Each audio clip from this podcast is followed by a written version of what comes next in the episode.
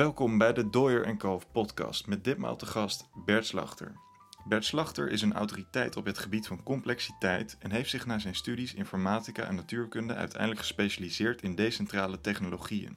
Bert is host bij Satoshi Radio en B N R's Cryptocast. Daarnaast heeft hij samen met zijn broer Peter kennisplatformen The Descriptor en Bitcoin Alpha opgericht, waarin ze hun bijdrage leveren op het gebied van crypto, technologie en economie. Ook is Bert auteur van het boek Ons geld is stuk, waarin hij beschrijft hoe een doorbraak van decentrale technologie vorm kan geven aan het geldsysteem van de toekomst waarbij de opkomst van Bitcoin centraal staat. Dit interview vond plaats te Euronext Amsterdam, waarin we spraken over de toekomst van crypto, het vraagstuk goud versus Bitcoin, of moeten we goud en Bitcoin juist als gebundelde kracht zien, decentralized finance, beter bekend als DeFi, de digitale euro en waarom ons geld stuk is. Te beginnen met een hot item, namelijk de toekomst van crypto. De grootste crypto Crypto-exchanges Binance en Coinbase liggen momenteel flink onder vuur door diverse beurswaakhonden. Zo is de mogelijke verklaring dat Binance niet aan betreffende anti-witwasrichtlijnen kan voldoen volgens de Nederlandse Bank en dus is Binance per direct genoodzaakt de activiteiten te staken in Nederland en inmiddels ook het W K. Nou, hetzelfde zien we gebeuren in de Verenigde Staten met de S E C waarbij aanklachten lopen omtrent reguleringsissues. Wat mij betreft is het nog altijd een soort Wild West verhaal omtrent regulering. Ik ben benieuwd of Bert kan uitleggen wat er precies aan de hand is in zaken dit exchange-debakel en waarom toezichthouders steeds harder optreden. Ja, zeker. Nou, wat er aan de hand is, dat verschilt heel erg per exchange. Mm-hmm. He, dus bij Binance, daar is heel veel aan de hand. Ja. He, daar, daar zit een kern in die hetzelfde is als bij Coinbase. Maar er zijn ook heel veel dingen anders. He, bij Binance wordt er bijvoorbeeld gezegd dat ze gesteld, en het moet natuurlijk nog worden bewezen, maar dat ze het, het klantgeld en het geld van Binance zelf met elkaar hebben vermengd. Ja. He, dat ze onvoldoende die anti-witwaswetgeving hebben gevolgd. Mm-hmm. He, allerlei zaken waarvan we ja, eigenlijk met elkaar willen dat het niet gebeurt. He, want je wil eigenlijk, um, he, regulering is erop gericht dat, dat onder toezicht staande instellingen handelen in het belang van de klant. Nou, en dat is dat, bij Binance, nou ja, eh, op voorzichtig gezegd weten we dat niet zeker. Nee. We zouden dat wel, en, en iedereen heeft het vermoeden dat daar wel wat smerige dingetjes gebeuren. Bij Coinbase, daar is dat heel anders. Daar gaat het eigenlijk alleen maar om de vraag of de, de, de crypto-activa die zij verhandelen, of dat wel of geen securities zijn. Mm. En security, hè, dat is een effect in het Nederlands. Als dat zo is, dan zouden ze eigenlijk moeten worden geregistreerd als een securities exchange en ja. onder die wetgeving vallen. Dat hebben ze niet gedaan en dan zegt de S E C van nou, dat had je wel moeten doen. Hè, en dan is en eigenlijk alles draait om de vraag, wat is nou een crypto-actieve? Ja. En daar, daar hebben wij in Europa inmiddels vrij goede wetgeving voor bedacht, de MiCA. Die, die, die wordt pas over anderhalf jaar of zo van kracht, want de toezichthouders moeten zich eerst voorbereiden. Mm. Maar daarin staat heel mooi uitgelegd wat voor soort cryptoactiva heb je. Je hebt stablecoins, dat ja. zijn munten die een overheidsmunt volgen, hè, cryptodollars of crypto-euro's.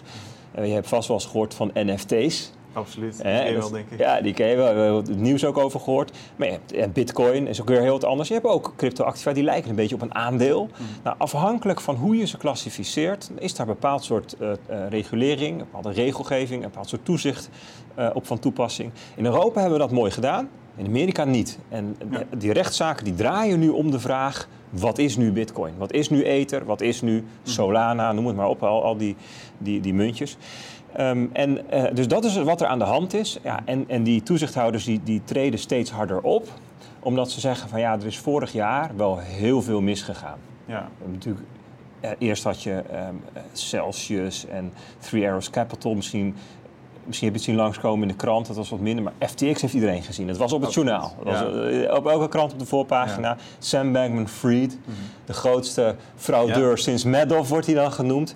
Ja, dat kan natuurlijk gewoon niet. En vooral in Amerika is dit heel pijnlijk. Mm-hmm. Want alle toezichthouders en politici waren vriendjes met Sam Bankman-Fried. Dus die voelen ja. zich natuurlijk ongelooflijk ja, in de kou staan. Hoe zeg je dat? Hè? Voor gek gezet. Ja, klopt. Ja, dus die zijn nu echt, die willen de onderste steen boven en die willen nu echt grote schoonmaak. Mm-hmm. Wat mij betreft een ontzettend goede zaak. En misschien hebben we het er straks ja. nog even over. Wat je nu ziet is dat de rotte appels worden weggesneden. Mm-hmm. En in de plaats daarvan komen ja, zeg maar, be- bekende, betrouwbare partijen die het stokje overnemen. Zo heeft deze week bijvoorbeeld BlackRock ja. gezegd, joh, wij gaan een E T F lanceren. Hè? Dus een, een beleggingsfonds die bitcoin aanhoudt, zoals je ook de G L D goud E T F ja. hebt. Ja. Eigenlijk hetzelfde soort op- opzet. Eronder ligt een, een trust. Er uh, wordt fysiek uh, goud aangehouden of bitcoin aangehouden. Mm-hmm. Um, dus uh, eigenlijk zoals die gold-E T F er is, komt er ook een bitcoin-E T F. Althans, dat wil BlackRock. Ja. En zo zie je eigenlijk dat wat er dus aan het gebeuren is, een verschuiving van ja, ongereguleerd Wilde Westen. Dat wordt weggesneden, vervangen door ja, gereguleerd. En um, ja, de bedoeling is dan dus dat uh, alle wildwestpraktijken verdwijnen. Ja. Ja, dat is alleen maar een goede zaak, lijkt mij. En als we kijken naar de visie van de politiek en centrale banken betreft crypto, zo heeft E C B-president Lagarde vorig jaar nog beweerd dat cryptocurrencies simpelweg gebakken lucht zijn. Uh, voor, volgens haar is regulatie noodzaak om speculatie zoveel mogelijk tegen te gaan. Ook heeft het Europese parlement de zogeheten MiCA-wetgeving, waar we het zojuist over hebben gehad, uh, ingevoerd, of dat zijn ze van plan, om transacties te kunnen tracen, uh, witwaspraktijken te voorkomen en overige vormen van manipulatie. Met welke bril kijken overheden, toezichthouders en centrale banken volgens jou naar crypto? Ja, ja, dat is een mooie vraag. Um, omdat ik hiermee ook iets kan uitleggen over wat crypto is en waarom het heel moeilijk is om daar naar te kijken voor een toezichthouder en een overheid. Ja. Even heel even één stapje terug. Hè. We, we hadden het even over MiCA. Waar gaat MiCA over? Mm-hmm. Nou, de, um, um, MiCA is vergelijkbaar met wat MiFID doet. Uh, voor financiële instrumenten. En dan heb je het over aandelen en obligaties, dat soort dingen. Dat gaat MiCA doen voor cryptoactiva. En dat gaat over de regels voor het uitgeven van cryptoactiva. Ja. Um, voor regels voor cryptodienstverleners. Van bewaarpartijen tot handelsplatformen tot adviseurs. Hè, dus ook de finfluencers die moeten straks aan dingen gaan voldoen. Ja. En een stuk over het tegengaan van marktmanipulatie. Ja. Dat lijkt heel erg op wat er ook geldt voor aandelen en dergelijke. Dus dat is wat er in MiCA geregeld gaat worden. Nou, dat, dat is, dat, dat wereldwijd is, is men daar wel over eens dat hoe Europa dit heeft aangepakt, ja, dat ziet er wel goed uit. Dus het Verenigd Koninkrijk die kijkt ernaar, Zwitserland, Australië, Nieuw-Zeeland, Canada. In het Midden-Oosten um, lenen ze er ook gretig dingen uit. Hè. En, en, en eigenlijk op allerlei plekken in de wereld zie je dat deze beweging gemaakt wordt. Dus behalve waar we het net over hadden, de Verenigde Staten. Daar ja. is er een soort van politiek vacuüm waardoor dit een beetje blijft, in het midden blijft. Ja. Um, maar ja, dan hebben we het over, over crypto. Maar wat is nou eigenlijk crypto? Wat maakt iets nou crypto? Mm-hmm.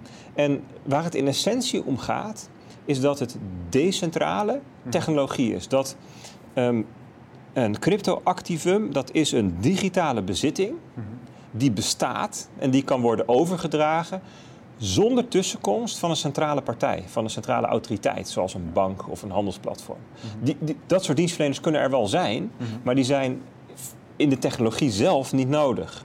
Ja. He, in de praktijk, he, dus eigenlijk net zoals met goud, goud kun je gewoon van de ene naar de andere persoon verkopen. Mm-hmm. Ik kan jou een baar goud verkopen. He, kan. Ja. Alleen meestal doen we dat via een centrale partij. Ja. Maar dat is niet nodig. En hetzelfde geldt voor Bitcoin of voor, voor, voor, voor Ether, voor Ethereum. Mm-hmm. Die, die, die kunnen peer-to-peer zonder tussenliggende, eh, zonder tegenpartijrisico worden bewaard en zonder intermediair worden overgedragen. Mm-hmm. Maar in de praktijk zijn er allerlei redenen waarom je soms wel een dienstverlener gebruikt. Ja. Nou, wat dus, um, wat dus interessant maakt, is dat vanwege dat decentrale is zo'n cryptonetwerk, zoals nee. Bitcoin, nergens gevestigd. Nee. Het is een wereldwijd verschijnsel, per definitie. Ja. Mm-hmm. En dan is dus de vraag, ja, hoe gaan we dan regelgeving maken? Want regelgeving is wel per land of per hè, uh, regelruimte. Hè. Dus in Europa pak je de Europese Unie. Mm-hmm. Maar dat is wel lokaal regels. Ja. Uh, en dan dat is dus, dus, dus, uh, ontstaat de interessante situatie dat je, uh, dat je een netwerk hebt waar heel hard een bepaald, bepaalde munt aan gekoppeld is, zoals Bitcoin, en waar soms ook andere bezittingen op verhandeld worden. Hè. Die tokens die zijn dan een soort van Uh, die, die, die, die zitten op een blockchain-netwerk, zo, zo zeggen we dat dan. Ja. Uh, laten de techniek even voor wat die is. Eh, maar um, um, dat wat wereldwijd is, maar je moet er dan lokaal iets van gaan vinden. En dan zie je dus, en dat is interessant, dat, dat er verschil is tussen landen. Ja. Dat landen daar verschillende visie op hebben. Hè. Want je vroeg hoe, hoe kijken, met welke bril kijken overheden, toezichthouders, centrale banken daarnaar. Ja, ja dat verschilt dus. En dan, dan zie je dat Um, sommige landen, nee, laat ik, zeggen, laat ik zeggen de meeste landen, wat de meeste landen willen, die zeggen, nou, we willen eigenlijk drie dingen met elkaar regelen. Eén, we willen het voorkomen uh, dat er wordt witgewassen. Mm-hmm. En daar zit vaak terrorismefinanciering bij in. En witwassen, dat zijn, dat zijn alle geldstromen eigenlijk die criminaliteit faciliteren. En dus ook belastingontduiking, sanctiewetgeving, dus dat, dat stuk. Mm-hmm. Dat is, dat is in Europa al um, een jaar of vier op crypto van toepassing. Mm-hmm. Ja. Wordt dat, is dat, dat is niet wat nieuw met MiCA, dat was al. Nou, het tweede is, willen consumenten beschermen. Mm-hmm. Eigenlijk bijna elke plek in de wereld willen ze dat graag. Waar, waar moet je consumenten tegen beschermen? Nou, tegen fraude en oplichting. Ja. Wat je eigenlijk wil, hè, wat we vaak met een mooi woord noemen, willen de, de kennisasymmetrie mm-hmm.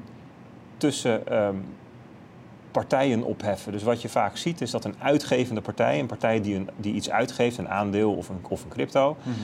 of een uh, handelsplatform, die weet meer ja. dan de persoon die koopt of die daar handelt. Klopt. En, da, en, dat, en, dat, en dat, dat verschil, hè, jij weet meer dan ik, dan kun je, dat kun je tegen mij gebruiken. En daarvan hebben we met elkaar gezegd, dat willen we niet. Mm-hmm. En dus als je iets uitgeeft, heb je bijvoorbeeld bij aandelen prospectusplicht. Je moet vertellen wat je gaat uitgeven. Nou, dat komt voor crypto dus ook. Ja. En als je gaat handel, een handelsplatform hebt, dan moet je daar dingen onthullen over bijvoorbeeld je kostenstructuur. Mm-hmm. Nou, dat moet straks bij crypto ja. ook. Dus dat is een stukje consumentenbescherming. Bescherming tegen uh, marktmanipulatie en ja. dat soort dingen. En het derde punt is, we willen eigenlijk ook allemaal die innovatie bevorderen.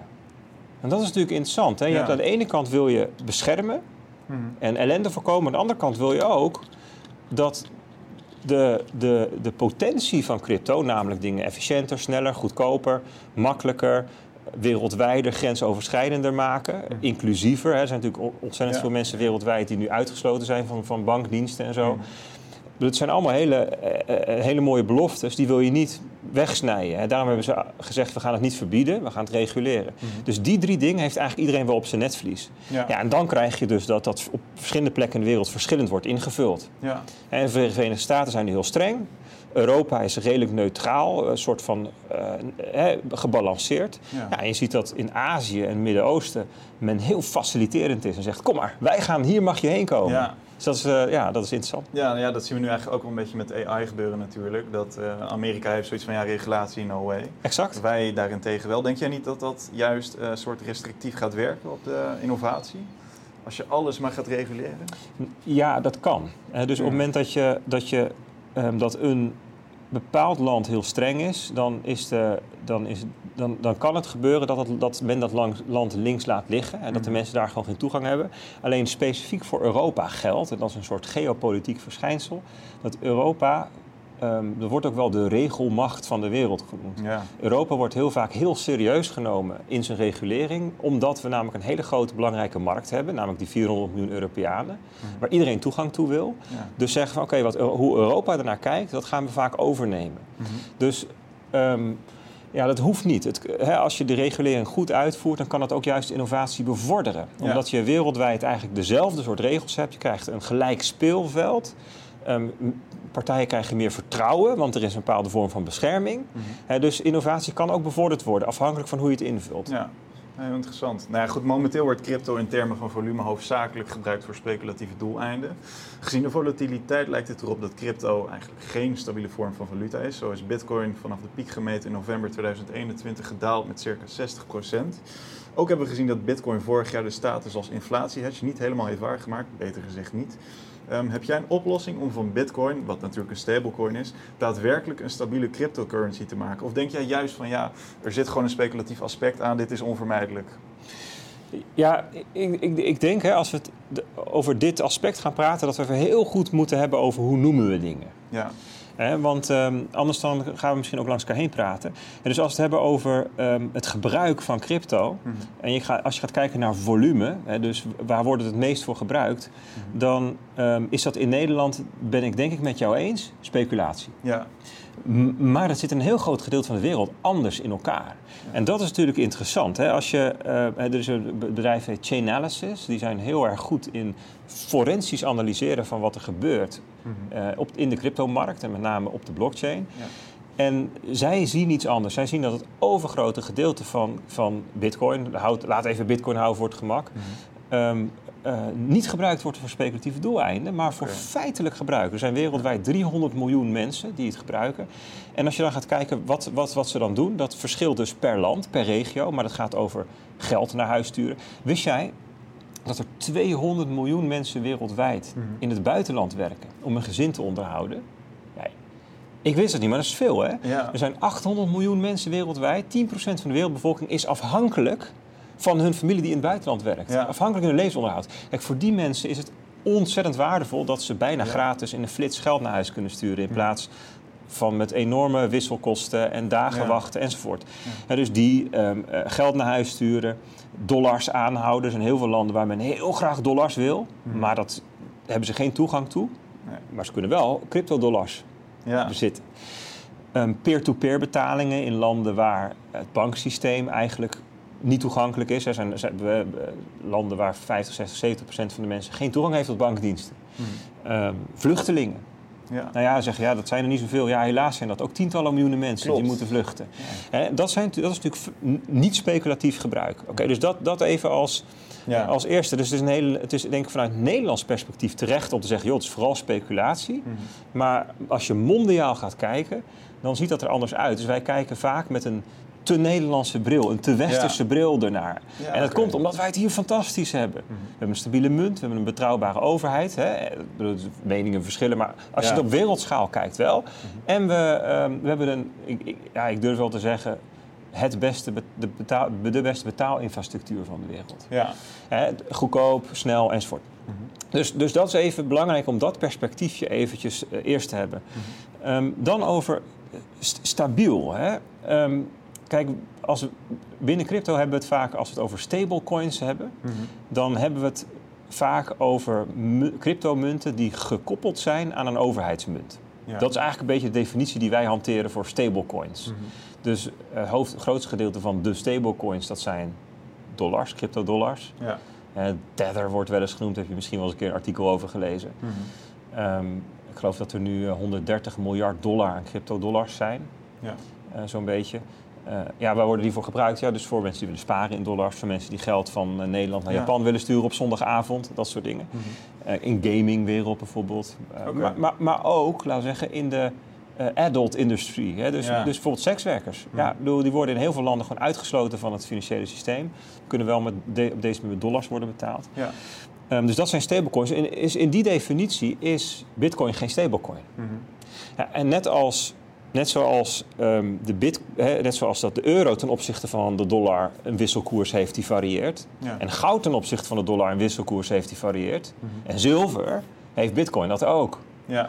En dus als je kijkt naar goud, ja, weet je, die stond op tweeduizend dollar in tweeduizend twaalf. En toen op uh, elfhonderd dollar in tweeduizend vijftien. En toen Klopt. op tweeduizend dollar in tweeduizend. Weet je, ja. dat varieert ook wat. vijftig procent, veertig procent in een aantal jaar. Ja, ja, ja. Nou ja, dat, is, dat, dat hebben dingen nu eenmaal ten opzichte van elkaar. Ja. Eh, ook de, de, de, als je de dollar en de euro, dat zijn misschien wel uh, de twee grootste munten.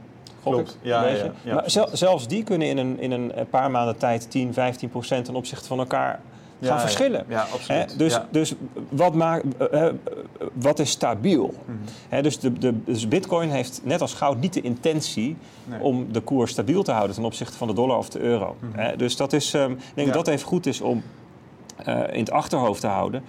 Um, en dan zeg je van ja, weet je, Bitcoin is niet zo stabiel, want sinds de piek van november eenentwintig is het met zestig procent gedaald. Ja. Ja, fair point. Maar het is ook wel een beetje van sinds wanneer kijk je?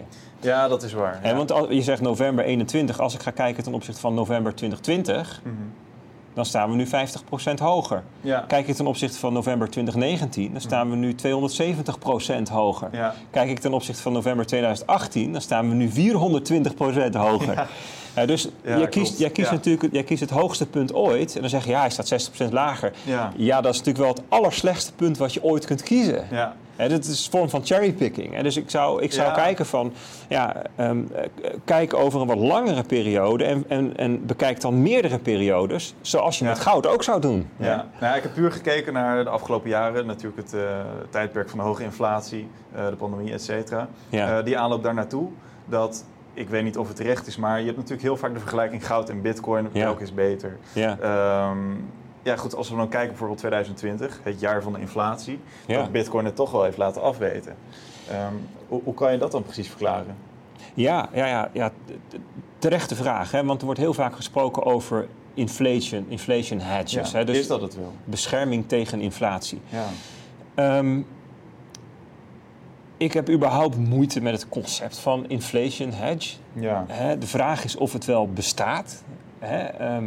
Want wat je van een hedge eigenlijk wil, als je dat in je portefeuille hebt, is dat het je portefeuille beschermt tegen iets. En Ja, je hebt natuurlijk de, je hebt tips, hè, dus dat zijn in, ja. inflatie, uh, ge, aan inflatie gekoppelde obligaties, maar die beschermen alleen die specifieke obligaties tegen inflatie, niet je hele ja. portefeuille. Dus je kunt, je kunt ja, dat is, laat ik zo zeggen, dit is een heel, heel, heel vraagstuk op zich. Um, maar ik geloof inderdaad niet dat Bitcoin een inflation hedge is. Nee, nu. Okay. Ik, wat ik geloof is dat het een opkomend geld is die geadopteerd aan het worden is. Mm-hmm. En ga maar eens terugkijken in de historie. Dan um, zie je dat, uh, uh, ja, weet je, uh, tweeduizend, wat was het, tweeduizend, um, ik heb het wel even ergens opgeschreven. Ik denk dat ga ik het niet uit mijn hoofd doen. Ik weet alleen niet waar ik het heb opgeschreven. Mm-hmm. Um, oh ja, in twintig zestien hadden we tien miljoen Bitcoin gebruikers. Ja. In twintig achttien dertig miljoen, in ja. twintig twintig honderd miljoen, in twintig tweeëntwintig, eind tweeëntwintig driehonderd miljoen. Ja. Ja, dus dat, is, dat is natuurlijk een ontzettend snelle groei. Ja. Uh, en als iets zo snel geadopteerd wordt, hè, en wat, wat het aardige is van Bitcoin is dat de hoeveelheid vast ligt. Mm-hmm. En, net, en daar zit een overeenkomst met goud, hè, want goud ja. is niet na te maken. Dat probeerde men in de middeleeuwen al. Niet gelukt. Uh, is niet gelukt. Het is atoomnummer negenenzeventig, we weten precies wat het is. Maar we weten niet hoe we het kunnen maken. We kunnen het alleen maar opgraven. En dat is ja. heel moeilijk. En daarom komt er ongeveer twee procent per jaar van de hoeveelheid goud boven de grond komt erbij. Mm-hmm. En niet meer, omdat het moeilijk is. Nou, bij Bitcoin zie je het soortgelijks. Er zijn er eenentwintig miljoen. En hoe hard je je best ook doet, hoe hard je ook schreeuwt, dat is wat het is. Ja. En dat zorgt ervoor dat als de vraag toeneemt, dat dus de prijs stijgt. Maar niet op het niveau van dag of week. Mm. Dat is, dat is een, dat is een verschijnsel wat zich over jaren uitspeelt. Ja. Ja. Wat je bij goud ook ziet, mm-hmm. hè, dat, dat als je drieduizend jaar terugkijkt, dan zeg je, hè, mensen zeggen wel eens, an ounce of gold buys, buys you a suit. Hè, daar kun je ja. een pak van kopen. Dat was, dat was bij de Romeinen, dat was in de middeleeuwen, dat was in de Renaissance en dat is nu nog steeds. Ja. Maar dat kan best een beetje fluctueren. Hè? We hadden het net over duizend, tweeduizend dollar. Zeker. Ja, dat zijn natuurlijk. Ja. Hè? Dus je moet. Je kunt goud ook niet afschieten, omdat het nu um, sinds vorig jaar van tweeduizend naar achttienhonderd is teruggegaan. Nee, nee dat, dat is waar. Bedoel, dat is niet, dat is niet de, de, ja. de tijdspannen waarop je zoiets moet beoordelen. Mm-hmm. En dus ik zou zowel voor Bitcoin als voor goud zeggen: zoom uit. Ja. Hè? Als je de, als je de uh, verhouding of de, uh, de, de, de, het verband wil zien mm-hmm. tussen inflatie, ik zou het liever nog he- willen hebben over debasement, hè, dus geldontwaarding ja. of geld, hè, de, de, de opblazing van de geldhoeveelheid. Mm-hmm. Tussen dat en deze uh, schaarse of uh, ja. be- deze goederen met een beperkte hoeveelheid. Ja, ja, interessant. Nou, dan komen we eigenlijk op de laatste vraag omtrent dit hoofdstuk. Ik ben heel erg benieuwd, hoe voorzie jij de toekomst voor crypto, specifiek in het geval voor Bitcoin natuurlijk? Verwacht je juist, waar we het net over hebben gehad, dat Bitcoin een flinke opmars zal maken als betaalmiddel? Of zal juist verdere regulatie roet in het eten gooien, wat ook een optie is? Um, ja, goed, wat maakt dat je op lange termijn gelooft in Bitcoin? Wat, wat voorzie jij? Ja, ik, ik verwacht dat Bitcoin um, verder geadopteerd gaat worden. En met adoptie bedoelen we dat het in gebruik genomen wordt. Ja. Um, voor, voor technologie, mm-hmm. en ik zie geld ook even als technologie. Uh, geld is namelijk een technologie om te voorkomen dat, het, om het ruilen makkelijker te maken, zal ik maar zeggen.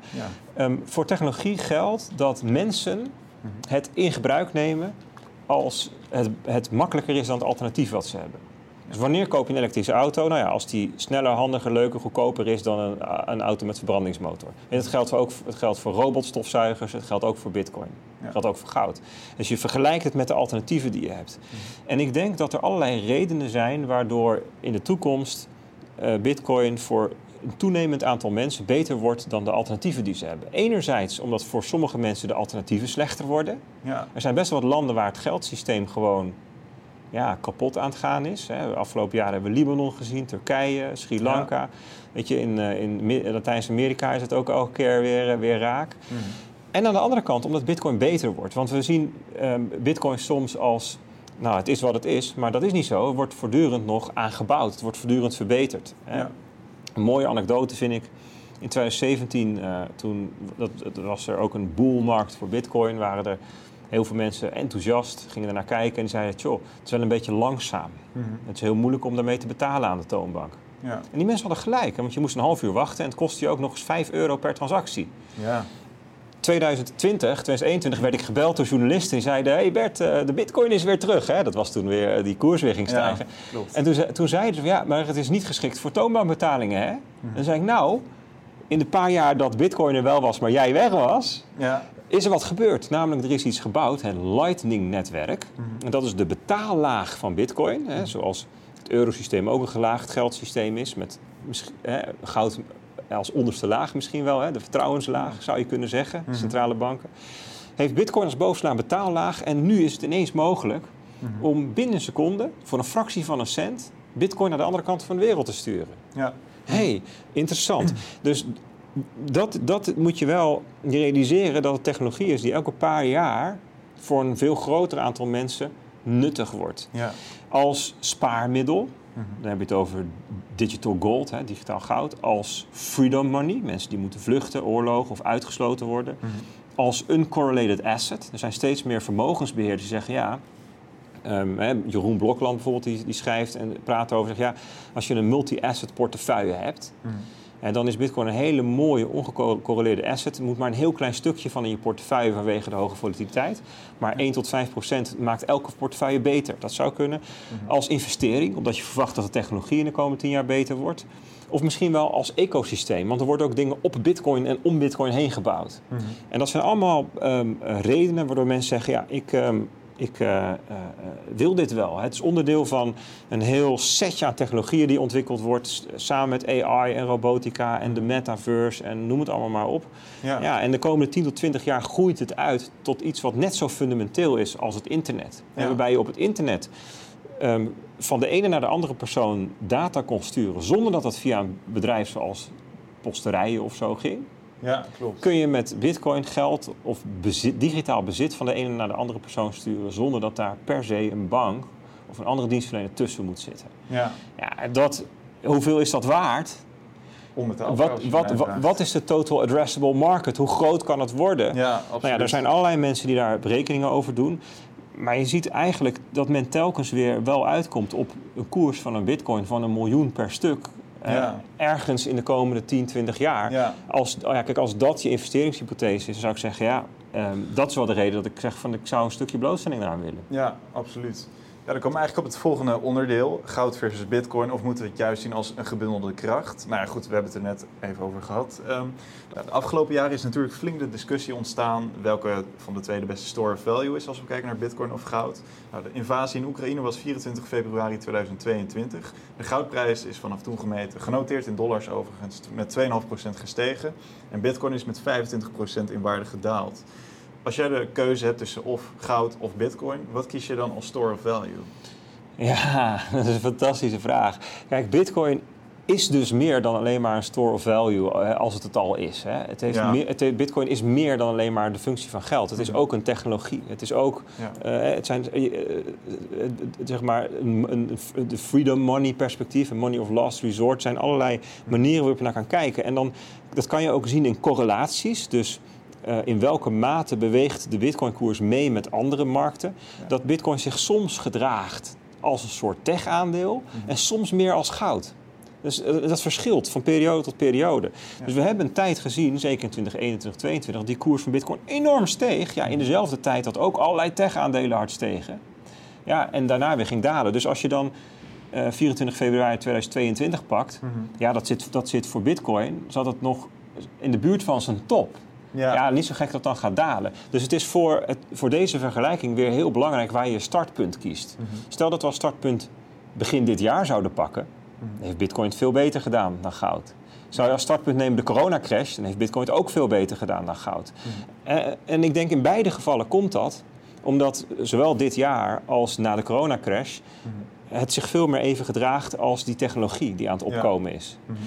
Uh, dus... dus um, wat dat betreft zou ik niet willen zeggen het een of het ander. Mm-hmm. Um, en dat is alsof ze uitsluitend zijn. Um, maar als je zegt, Bert, je moet kiezen... Ja. En dat, dat vind ik goed hoor.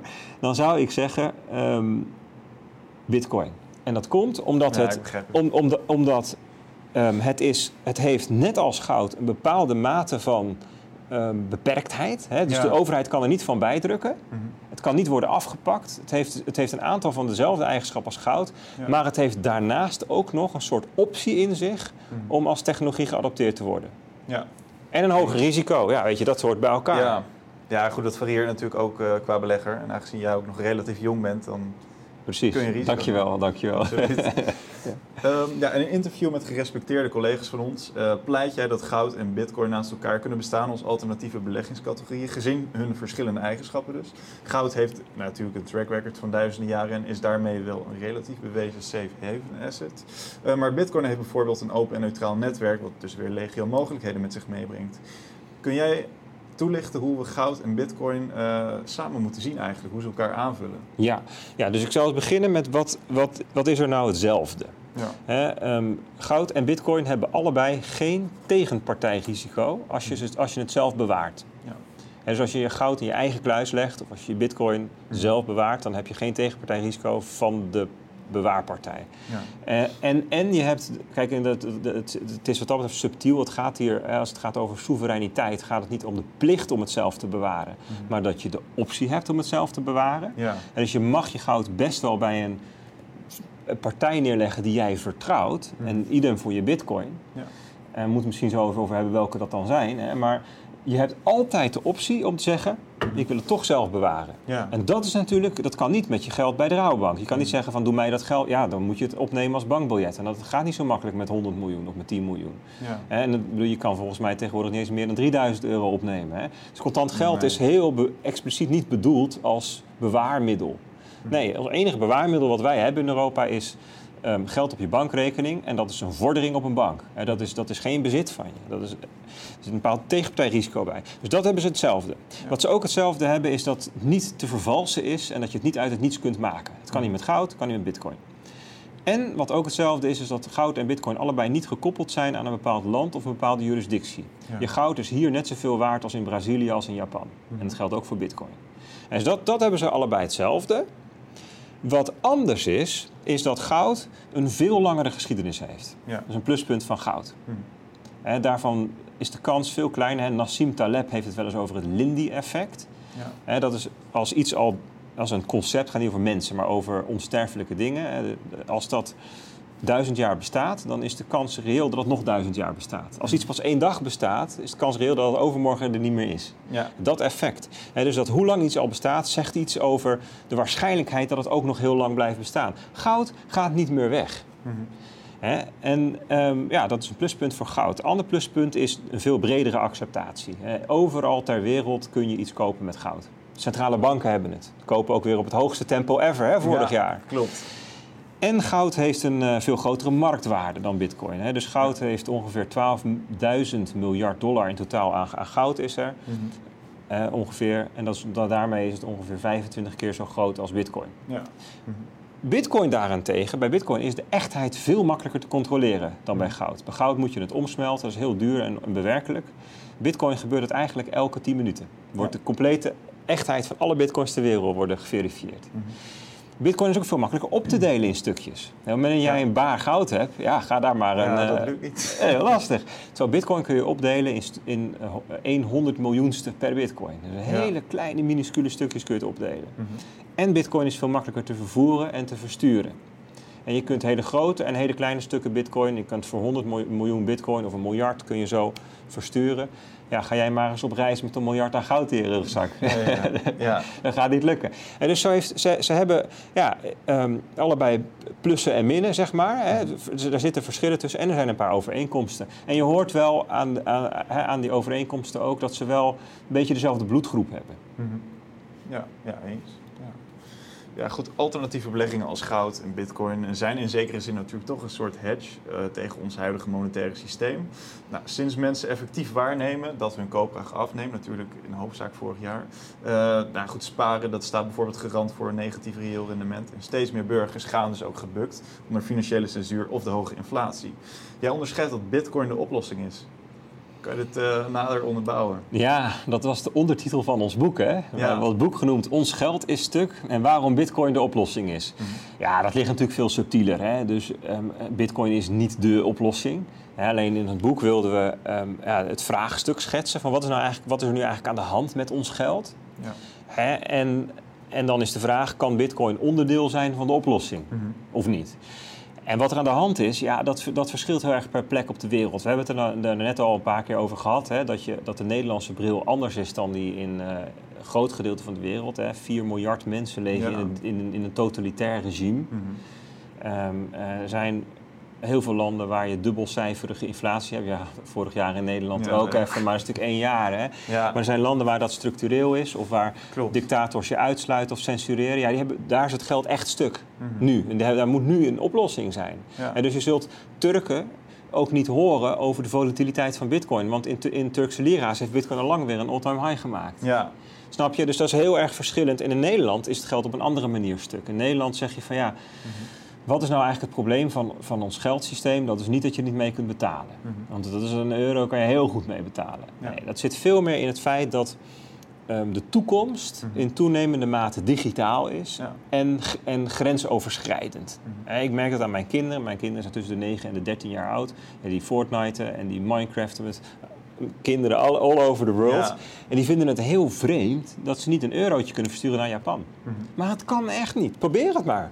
Probeer maar naar iemand, iemand uit Japan kan jou geen tikkie sturen. Mm-hmm. Want dat werkt via Ideal en dat heeft hij niet in Japan, weet je wel. Dus um, he, uh, het, het wereldwijde karakter dat je bezittingen wil die niet afhankelijk zijn van een bank. Overigens, ja, een vraagstuk denk ik in Nederland of de westerse wereld is ook de bestaanszekerheid van ons financiële systeem. Ja, absoluut. He, he, ja. Dat hebben we natuurlijk nu met de afgelopen maanden weer wat mee gezien met Credit Suisse en Silicon Valley Bank. Mm-hmm. Ja, dat is best wel fragiel.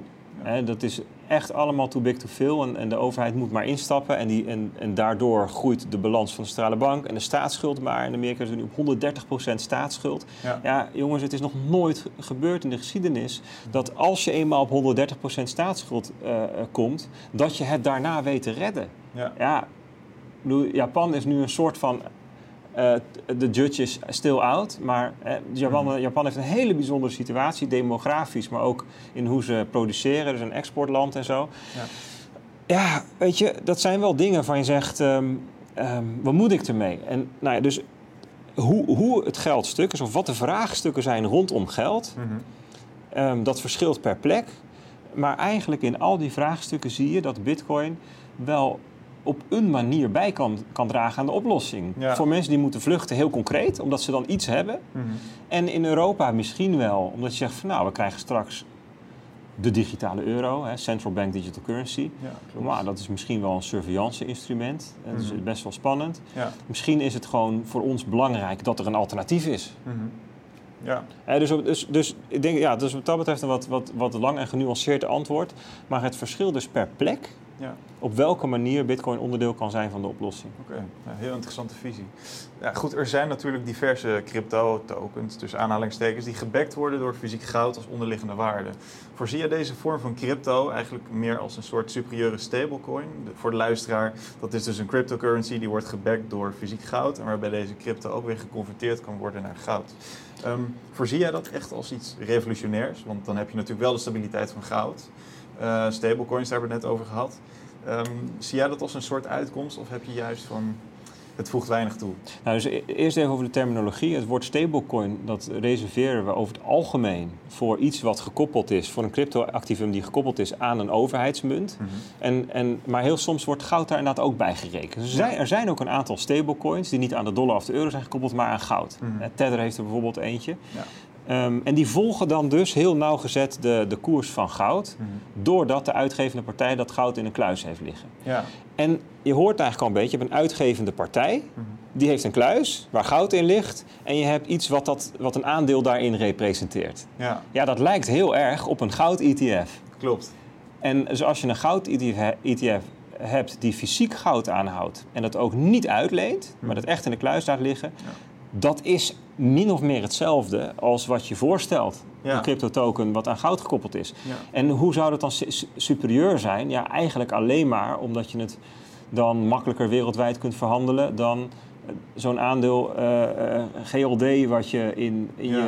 je bij je broker, brokerage account hebt. Mm-hmm. En we zien nu um, dat dat blijkbaar niet zo aantrekkelijk is dat mensen dat willen. Want de totale marktwaarde van die aan goud gekoppelde stablecoins is, heel, is eigenlijk nog heel klein. He, als je het vergelijkt met, er is een taal voor tweehonderdtwintig miljard dollar aan goud-E T F's in de wereld. Ja. Nou, daar is het, die goud-stablecoins echt een fractie van. Ja. Je hebt dezelfde soort risico's. Je hebt namelijk alsnog een centrale partij die, die goud in de kluis heeft liggen. Mm-hmm. En de enige verschil in voordelen is mogelijk dat je het makkelijker wereldwijd kunt versturen. Daar staat tegenover dat het minder gereguleerd is. Dus dat is denk ik ja. de reden dat mensen het minder aantrekkelijk ja, okay. vinden.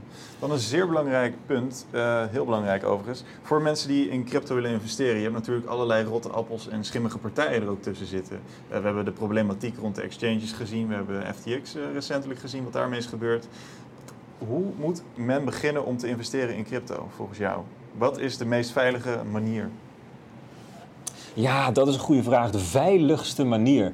Ja, ik denk um, uh, dat je je dan moet beperken tot Bitcoin en misschien Ether. Hè? Dat is de munt van Ethereum. Ja. Ethereum is uh, de nummer twee in omvang. Um, wordt door velen, veel analisten nu eigenlijk wel gezien als ook een... Laat ik zo zeggen, dat is een, dat is een, een, een, een, een crypto-netwerk met zijn eigen bestaansrecht. Mm-hmm. Hè, met een, zijn eigen netwerkeffect. Ja.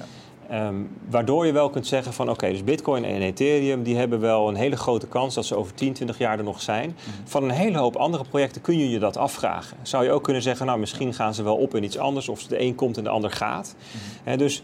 Dus ik, zeker als je zou beginnen, zou ik zeggen, beperk je daartoe. En over het algemeen vind ik dat je pas iets moet kopen als je het begrijpt. Ja. En ik, zou, ik kan jouw Bitcoin en Ether best wel goed uitleggen. Maar heel veel van die andere munten, ja, dat is ook best wel ingewikkeld. Het is heel technisch. Het is best wel, je moet best wel veel van de technologie snappen om te kunnen inschatten... is het nou een kansrijk project of niet? Ja. Wordt het daadwerkelijk gedecentraliseerd? Wat vinden toezichthouders ervan? Wat kan het team? Enzovoort. Dus beperk je tot Bitcoin en Ethereum, dat is één. En twee... Um, zoek een partij die, die te vertrouwen is. Ja. En zeker in deze tijd, hè, we hebben F T X gehad, we hebben nu die problemen met Binance. Mm-hmm. Ja, zoek een partij die in Nederland zit. Hè, die dus in Nederland gevestigd is, die uh, in, onder Nederlands toezicht staat, geregistreerd is bij de Nederlandse Bank. Hè, dat zijn gewoon een aantal hele simpele dingen die je kunt doen. Dat betekent ja. bijvoorbeeld dat het onder het Nederlands recht valt als er iets aan de hand is. Ja. Um, uh, de meeste Nederlandse cryptopartijen... Uh, laat ik zeggen, alle partijen die ik goed ken...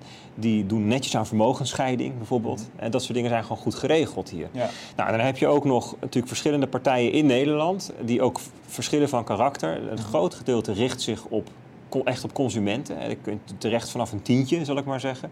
Nou, dat is eigenlijk prima als je met één teen in het water wil. Mm-hmm. Dus als jij zegt van, nou, ik wil gewoon eens voor de gein... tien euro aan bitcoin kopen, om gewoon eens te voelen wat doet dat. Mm-hmm. Nou, ga naar een Bitfavo, dat is de grootste in Nederland. Ja. Uh, we hebben een prima app en dan kun je er gewoon eens mee spelen. Mm-hmm. Wil je nou, wil je serieuzere bedragen uh, um, inleggen, hè? Ja. twintigduizend, vijftigduizend euro, dat soort bedragen kom ik regelmatig tegen. Mm-hmm. Ja, ga dan naar een partij die gespecialiseerd is in dat soort grote bedragen. Hè? In Nederland is dat Amdax. Wat dat betreft ja. wel heel bijzonder dat we dat hebben in Nederland. Lang niet elk land heeft dat. Maar Amdax is een vermogensbeheerder. Uh, bewaarpartij specifiek voor uh, grotere bedragen. Die kun je dus ook gewoon bellen. Kun je ja. ook gewoon naartoe. Weet je, dat is heel anders dan zo'n fintechbedrijf. Ja, en ga, ga, ga daar dan heen. Hè? En daar kun je ook afspraken mee maken voor stel dat je komt te overlijden. Hè? Wat, hoe moet het dan met de erven en zo. En dat, allemaal dat soort vraagstukken. Dus wat dat betreft heb je in Nederland, um, uh, hebben wij in Nederland goede opties ja. voorhanden. Oké, okay, dat is fijn uh, om te weten. Ik denk ook voor de luisteraars die geïnteresseerd uh, zijn geraakt. Ik had het laatst bijvoorbeeld met uh, Maas Berschouten, de Willig-Kiddy, uh, private equity zit hier, maar van Maas Invest. Uh, hadden we het ook over beursgangen. En DeFi maakt beursgangen natuurlijk een stuk toegankelijker. Uh, dit is met name interessant voor veelbelovende start-ups, waarbij het kapitaal natuurlijk eigenlijk altijd ontbreekt om een dure beursgang te kunnen financieren. Uh, met alle liefde kijk ik dan naar de A X. Uh, No hate. Ja. Um, vooral in deze tijd is het natuurlijk gewoon moeilijk om kapitaal op te halen als start-up wegens de gestegen rente en investeerders die gewoon minder happig zijn. Nou, dit gebeurt dus middels een I C O, een Initial Coin Offering, uh, waarbij dus deze crypto in feite fungeert als aandeel. Voorzie jij op de lange termijn een, een aardverschuiving van zeg maar, de traditionele aandelenmarkt zoals wij die kennen, um, waarbij beursgenoteerde bedrijven, met name small caps, uh, dus zeg maar um, richting DeFi gaan in plaats van de dure exchanges zoals nu? Ja, nou, bij die I C O's waar je het over hebt is ook een boel misgegaan. Ja, want dat, dat was natuurlijk best wel een hype in tweeduizend zeventien, tweeduizend achttien. Ja. Toen iedereen, zijn moeder had een I C O, ging ja. geld ophalen door crypto uh, muntjes aan te bieden. Um, alleen dat was, dat was een beetje, het, het, zoals we dat dan noemen, het Silicon Valley playbook. Ja. He, zoals Uber ook zei, weet je wat wij gaan doen? We gaan gewoon overal rijden met onze auto's. Mm-hmm. En dan gaan we wachten net zo lang af tot ze boos op ons worden. Ja. He, en er zijn heel veel, de maaltijdbezorgers, flitsbezorgers deden dat ook. Nou, we gaan gewoon fietsen en we horen het wel als mensen boos. En dat komt een keer, zeggen ja, ho, ho. Dat is de bedoeling niet. Ja, geldt ook voor A I nu bijvoorbeeld. Nou, ja. Iedereen ChatGPT en noem het dan maar op. Generative A I, plaatjes, muziek. En tot mensen zeggen van, hmm, maar wacht. We vinden hier eigenlijk wat van. Nou, zo zijn die I C O's ook begonnen met... Oké, okay, ik geef jou tokens, jij geeft mij geld. Mm-hmm. Ja, maar ho, ho, wij vinden daar wat van. Want wat jij doet, is eigenlijk gewoon een aandeel uitgeven. Ja. En als jij een aandeel uitgeeft... dan val je gewoon onder wetgeving die we hebben. Mm-hmm. Dan maakt voor die wetgeving echt niet uit... of nee. dat wordt uitgegeven op een, uh, uh, op een beurs of op crypto-infrastructuur. Mm-hmm. De wetgeving is technologie-neutraal, ja. in principe. Dus op het moment dat jij een aandeel uitgeeft... Ja, val je gewoon in Amerika onder de, de S E C, hè, de effectenwetgeving. Ja, en dan klopt. Val je de Securities Law uit negentien drieëndertig en negentien vierendertig. Ja. En in, in Europa val je onder de lokale implementatie van de MiFID. In Nederland is dat de, de W F T. Ja. En ja, dat kan je leuk vinden of niet leuk vinden. Ja. Maar daar moet je aan voldoen als je een, als je een, een, een aandeel uitgeeft. Ja. Um, dus...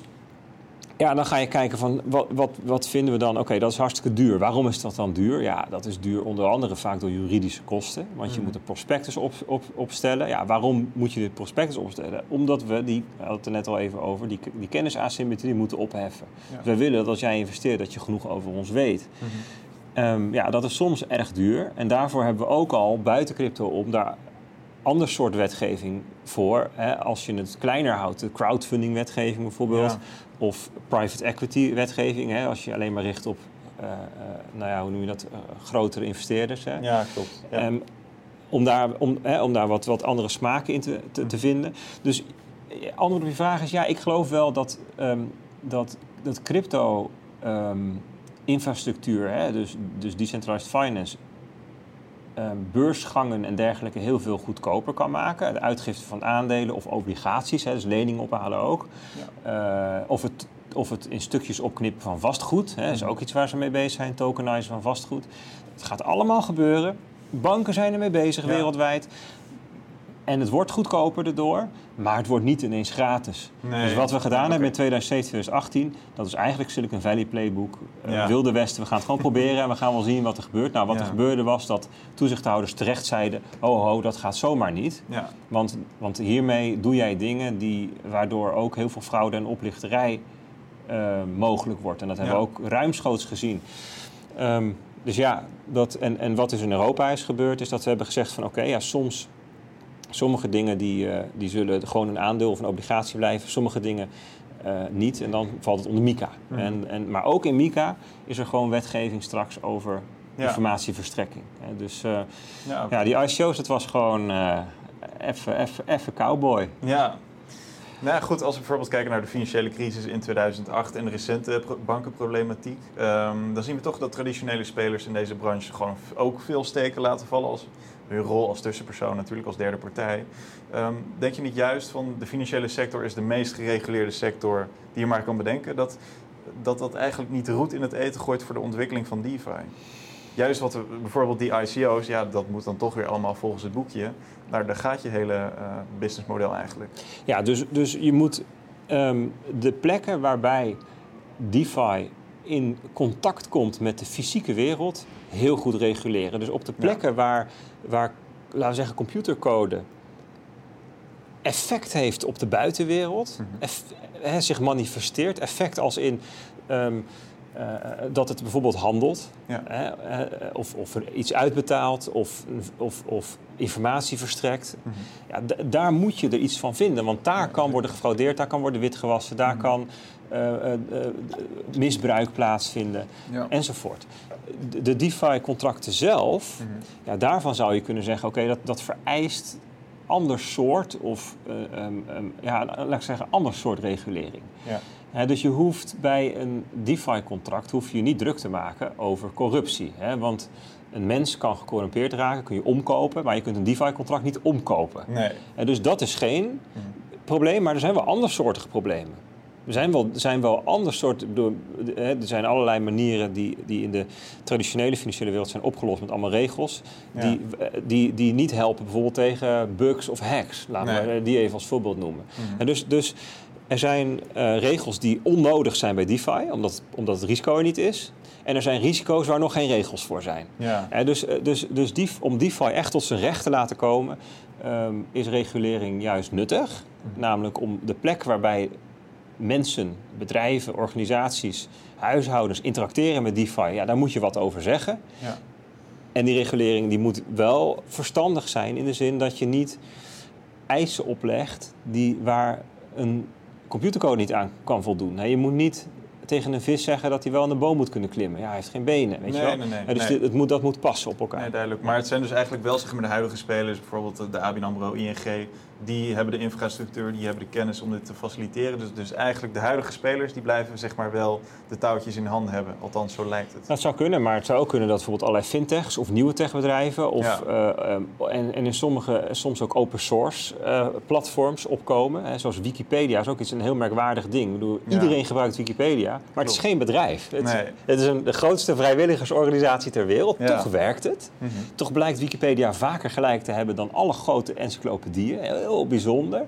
Z- zoiets kan ook. Hè. Dat zie je dat dat ook dat heel veel uh, DeFi-projecten zoiets, zo'nzelfde soort mm-hmm. ja, structuur in hun, hè, noemen we dan governance hebben, hoe, hoe ze zichzelf organiseren ja. als Wikipedia. Dus, dus ja, ik denk dat, dat, dat een, een gedeelte van de uh, traditionele financiële instellingen een rol gaat spelen. Ja. Een gedeelte zal ook de boot missen, omdat ze geen tijd, geen zin, te koppig, uh, whatever. Hè, mm-hmm. Dat kan. Ja. En dan worden ze links en rechts ingehaald door partijen die zeggen, god, maar dat is even interessant. Mm-hmm. Wie dat dan ook zijn. Hè? Misschien ja. wel de mollies en de adjens van de wereld ja. die ergens iets gaan doen. Ja, heel erg interessant. Nou ja, goed, DeFi zou natuurlijk een steeds meer fragmenterende wereld tegen kunnen gaan. Zo heeft de Russische Sberbank onlangs een DeFi-platform gelanceerd om bijvoorbeeld transacties wereldwijd te kunnen verrichten. Nou goed, wereldwijd gaan natuurlijk miljarden mensen gebukt onder vormen van financieel censuur, waar we het over hebben gehad zojuist. Um, zie jij DeFi als een soort remedie tegen autoritarisme vanuit overheden? Ja, hoe, hoe zie jij dat DeFi een meer fragmenterende wereld tegengaat? Nou ja, bijvoorbeeld met de Russische sancties. Dat uh, Russen zijn natuurlijk uitgesloten om dan zeg maar zaken met ons te doen. Um, dat DeFi, dat, dat kijkt niet zozeer naar sancties. Dat jij zegt van het is niet beïnvloedbaar. Het is een computercode. Uh, dat we dus eigenlijk af zijn van machtspelletjes vanuit politiek gezien. Uh, dat soort zaken. Nou, niet helemaal, want als je een uh, dienstverlener hebt die gebruik maakt van die DeFi-infrastructuur, dan zal die dienstverlener nog steeds gewoon de sanctiewet moeten naleven. Dus die ja. moet er nog steeds voor zorgen dat jij en ik als Nederlanders mm-hmm. niet met Russische, uh, Russisch geld zeg maar, in aanraking komen. Ja. Daar moeten zij voor zorgen en dat kan. Daar zijn ook gewoon allerlei cryptografische technieken voor waarmee je dat kunt aantonen en kunt, kunt, kunt organiseren. Mm-hmm.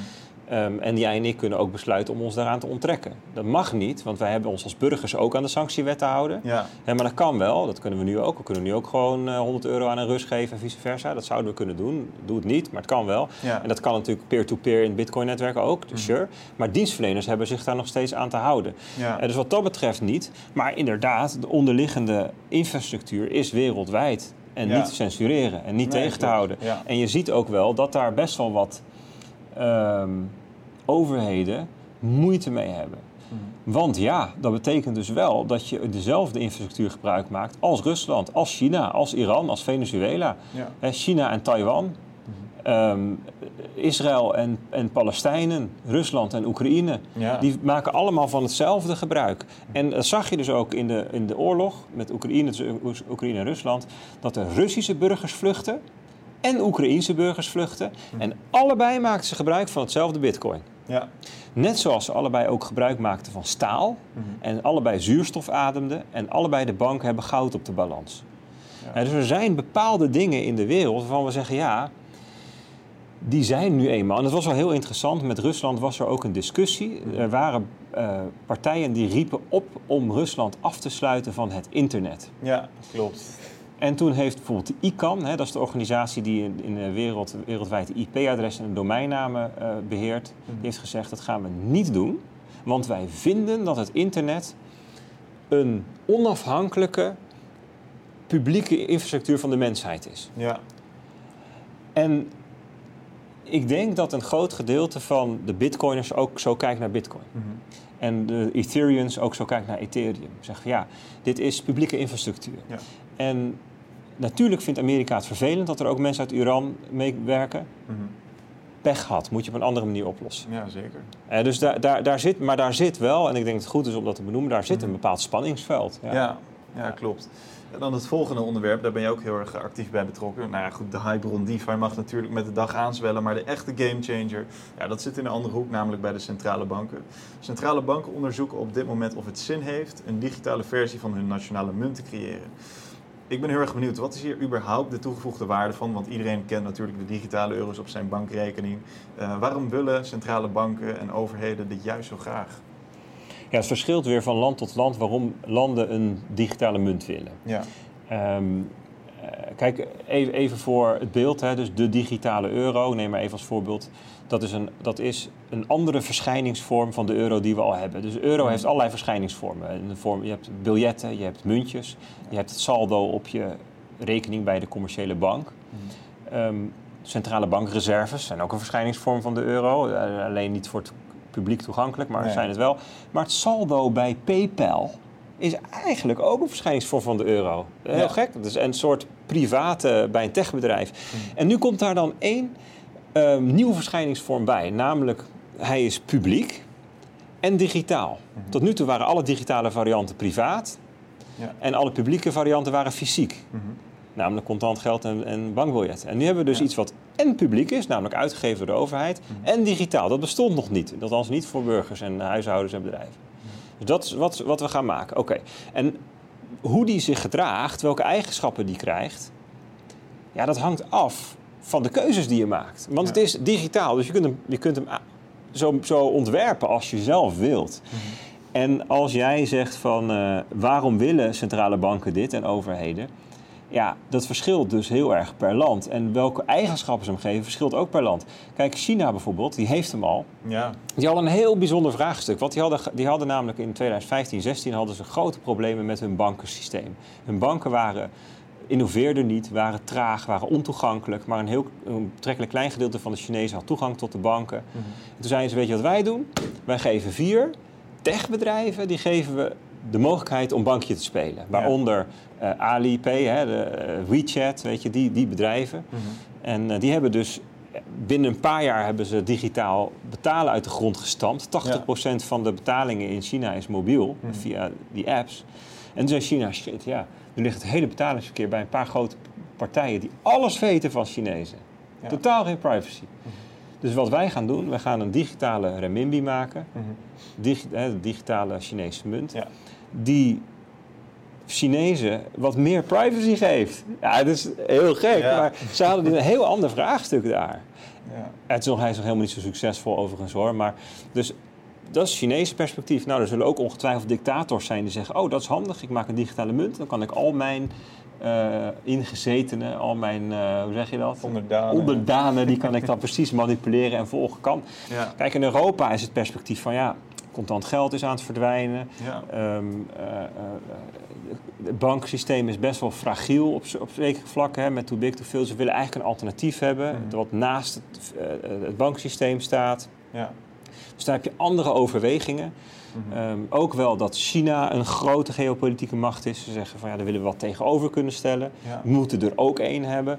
Dus, dus de, de, de, de motieven verschillen heel erg per land. Ja, okay. En daardoor ook de eigenschappen van die munten. Ja, maar zie jij dan uh, deze digitale euro meer als, als aanvulling binnen het hele bestel van euro die wij dus hebben? Of zie je het echt als vervanger? Je hebt natuurlijk mensen die denken dat het echt onze hele muntensysteem gaat vervangen. Nee, gaat het niet. Nee, okay. nee, dat gaat het niet, simpelweg omdat um, de bankenlobby daarvoor gaat liggen. Ja. Want op het moment dat, kijk, het punt is dat een digitale euro is een uh, claim op de centrale bank. Mm-hmm. Met andere woorden, je hebt geen tegenpartijrisico van, van, een, van een commerciële bank. Ja. Um, dus eigenlijk de... Uh, uh, het risico van digitale euro is net zo groot als dat van een bankbiljet. He, dat is, mm. dat is, dat, dat, als een bank omvalt, zeg je, nou ja, hey, maakt mij niet uit, ik heb de digitale ja. euro. En dus als je die onbeperkt zou maken, Ja, dat betekent dat deposito's, hè, dus saldo's bij banken, voor een gedeelte zullen verdwijnen bij die banken en naar de digitale euro gaan. Ja. En zeker op het moment dat er stress is in het banksysteem, dan zegt iedereen tegelijk, oké, okay, dan ga ik nu even naar de digitale euro. Ja.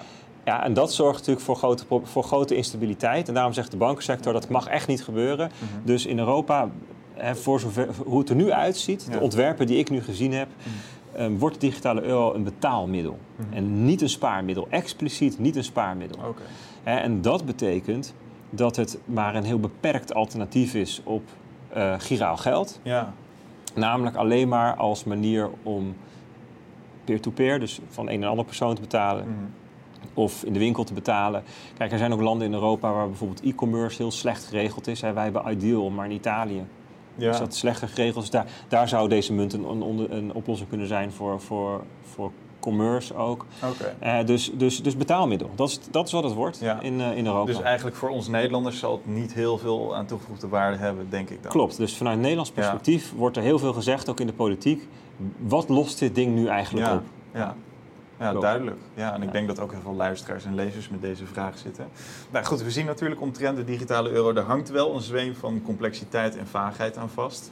Daardoor is het ook wel een beetje een speelbal geworden voor heel veel theorieën die uh, ronden gaan. Nou, discussie vindt vooral plaats in achterkamertjes. Kun jij uitleggen in hoeverre deze ontwikkeling nu staat en wat de randvoorwaarden zijn? We hadden het net over uh, programmeerbaar geld. Uh, ja. Moeten we het zo zien? Uh, in hoeverre staat de ontwikkeling nu en wat zijn de randvoorwaarden die politici uh, van kracht willen laten gaan. Ja, dus hoe, hoe ver het staat is dat er twee jaar geleden, in de zomer van twintig eenentwintig, is het project de digitale euro gestart in Europa. Ja. Een traject van vijf jaar, bestaande uit twee fasen. Fase mm-hmm. één onderzoek, fase twee implementatie. Ja. We zitten nu aan het eind van de onderzoeksfase. Dus de, de, de, de, de, de E C B, hè, die dat onderzoek ja. leidt, die komt nu met allerlei prototypes en, en, en voorstellen enzovoort. En, we, en, en ook deze maand wordt er um, een wetsvoorstel gemaakt. Hè. Dus mm-hmm. de, de Europese Commissie, het Europees Parlement en de Raad de, van, de Europe, van, van de Europese Unie die gaan met elkaar straks debatteren over, oké, okay, wat moet er nou precies in dat, hè, wat wordt er nou eigenlijk, wat wordt het juridisch kader waarbinnen ja. die euro gaat komen? En daar, zit, daar staan dus dingen in als, wat vinden we van privacy? Wat vinden we van programmeerbaarheid? Mm-hmm. Wat voor limieten moeten er gelden? Um, um, wie gaat de infrastructuur, wie gaat de, surf, de, de, de, de verspreiding doen, hè, de distributie? Ja. Weet je, dat soort dingen zullen allemaal, uh, uh, dat, dat, dat komt allemaal een politiek, politieke beslissing. Met andere woorden, de Europese volksvertegenwoordiging gaat daarover. Mm-hmm.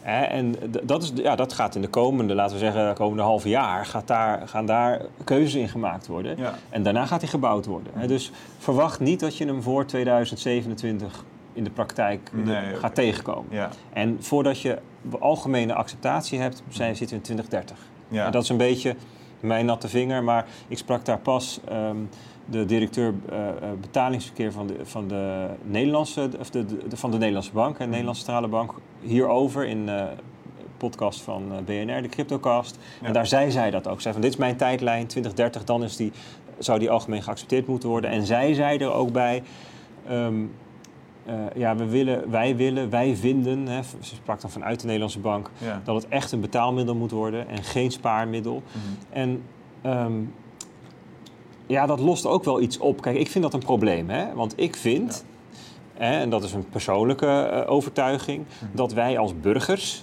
een manier moeten hebben waarbij wij uh, geld kunnen bewaren zonder tegenpartijrisico. Ja.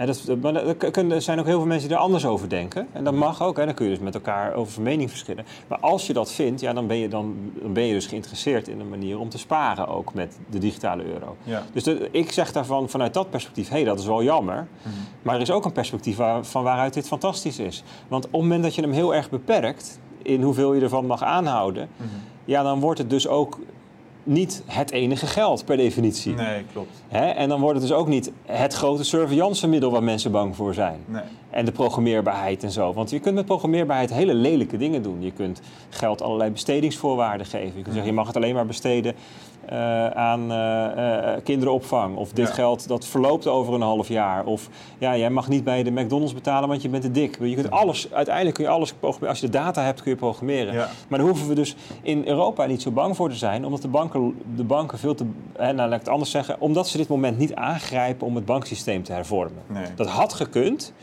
He, en dan, dan, dan, dat was enerzijds heel positief geweest. Want dan zouden we allerlei systeemrisico uit die banksector kunnen hervormen. Mm-hmm. We zouden een veel veiliger manier krijgen om te sparen. Mm-hmm. Maar dan hadden we het vraagstuk gehad waar je het nu over hebt... van die programmeerbaarheid en die dwang en die surveillance. Ja.